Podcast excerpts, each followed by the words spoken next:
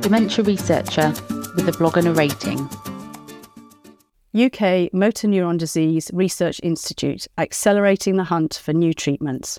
In the future, I'd like to think that 2023 will be seen as a pivot point at which the hunt for a disease modifying treatment for motor neuron disease, MND, took shape and took off in the UK as the year in which a vision to realise significant, effective, and life changing treatments for MND by the end of a decade was enabled.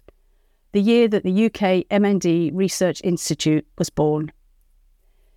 MND is an almost uniquely unpleasant terminal condition, rapidly robbing people of their ability to walk, talk, eat, and ultimately breathe. One in 300 people in the UK will die of MND, and average survival is just 18 months after diagnosis.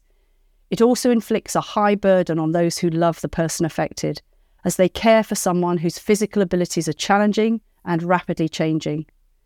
There is currently only one licensed treatment in the UK, Riluzole, and this only extends life by two to three months. Transformation of treatment is essential and quickly because people with MND do not have time. There are many commonalities between neurodegenerative conditions, which makes MND relevant to, to dementia researchers and even a possible pathfinder condition.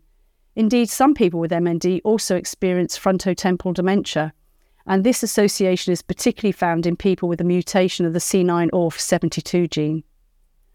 We know that MND is a six step process in which a combination of genetics and other factors combine to trigger neurodegeneration.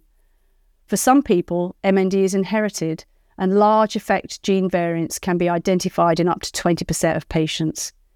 These gene variants lower the age of onset, could worsen prognosis, and might be associated with other diseases such as frontal temporal dementia, Parkinson's disease, or schizophrenia. Environmental risk factors are more difficult to demonstrate with certainty, but high athletic ability and previous deployment to a war zone have been associated with MND. Other commonalities between many de- neurodegenerative conditions are practical. This includes the need for decent diagnostics so that earlier diagnosis can be achieved. Currently, it can take months to get a diagnosis of MND because, in addition to there being no definitive test, the ramifications for the person affected are so profound that all other conditions need to be ruled out. There is also a need for clear biomarkers that can be used to track disease progression to broaden and better quantify measured outcomes in clinical trials, but also to gather mechanistic information from people that can then be fed back into fundamental research. This week is Global MND Awareness Week, so I thought dementia researchers might be interested in how and why the UK MND Research Institute has come into existence and what it plans to deliver.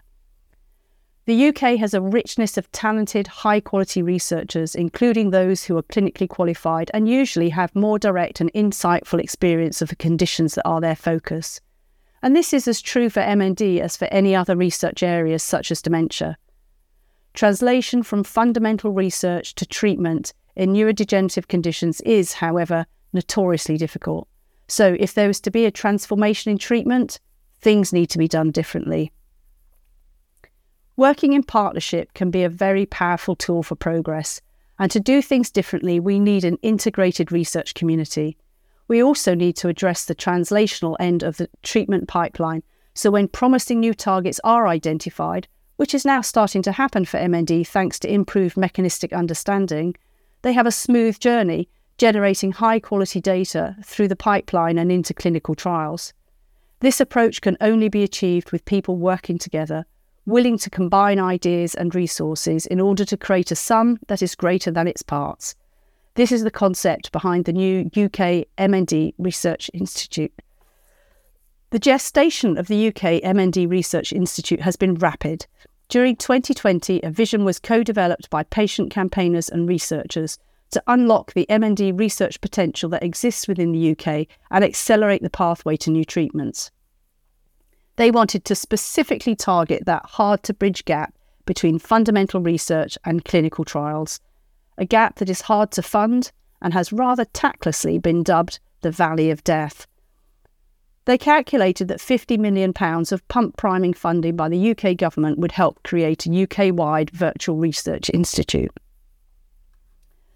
Supported by the MND Association, My Name's Doddie Foundation, and the MND Scotland Uh, and MND Scotland, the United to End MND campaign was created and is driven by patient campaigners. This coalition worked relentlessly throughout 2021 to raise public awareness of MND and campaign for £50 million from the UK government to realise their collective vision.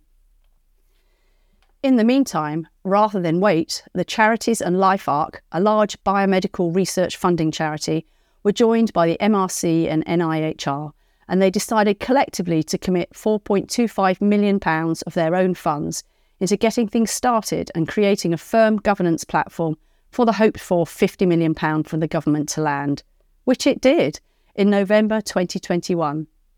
And although a year of uncertainty followed, the funds are now starting to be released. In January 2023, the first phase of the UK MND Research Institute started work. It is led by co directors Professor Ammar Al-Chalabi at King's College London and Professor Chris McDermott from the University of Sheffield. And this initial phase consists of six core academic centres around the UK. But as it develops, more researchers are joining, and the intention is for it to be an inclusive and welcoming environment for MND researchers. The timing of this initiative is important as, for the first time, there is now sufficient knowledge of MND disease causes and mechanisms to design rational and coordinated approaches to therapy and enough knowledge of how to measure patient outcomes and how to carry out trials in a patient friendly, efficient design.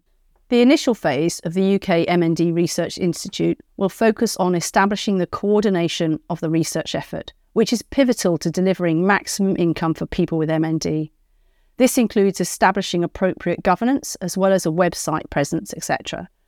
The scientific focus will initially be on a few key areas which have been identified as blockages to progress but will expand as funds are released and new projects launched. Firstly, the lack of adequate disease measurements will be addressed, since this impacts on both clinical trial design and interpretation. Using a collection of biological samples, for example, blood, urine, and saliva, from 1,000 people with MND across the UK, and combining this with data held in the national registries for England, Wales, and Northern Ireland, and for that in Scotland, uh, which actually established the first MND registry in the world, the aim is to identify and characterise new and existing diagnostic and disease progression biomarkers. These will then be tested in human based cell models developed within the Institute. The lack of a coherent national pipeline to test therapeutics or characterise biomarkers using human based cell models is another block to progress. Working together, researchers within the Institute will set up infrastructure that will enable them to develop a UK MND cell network. This will facilitate the sharing of resources and expertise across centres so that small molecules and genetic therapies can be tested using multiple approaches and validated independently. Understanding and properly exploiting MND relevant data is also another area where progress could be unlocked. To this aim, just two weeks ago, there was an MND focused data workshop in London that brought together MND researchers and data scientists from many areas to explore where the gaps in our knowledge were and what data and steps were needed to address that. The Institute is also embedding training into its plans with a new pre fellowship scheme to bring early career researchers into the MND space. In another example of partnership working, it is funded by the MND Association and administered by MND Scotland. This is an exciting time to be working in MND Progress in understanding the mechanisms that underlie the condition is now starting to identify possible targets and generate new treatments for testing. Clinical trials such as MND Smart, which is based at the University of Edinburgh, are being established that are open to more people with MND regardless of location, where in the past there was limited access. Now, with the establishment of the UK MND Research Institute, a community of talented and committed researchers is coming together with common purpose to find a cure for MND because it's about time there was a cure. Thank you for listening. Join the dementia research bloggers and share your own views.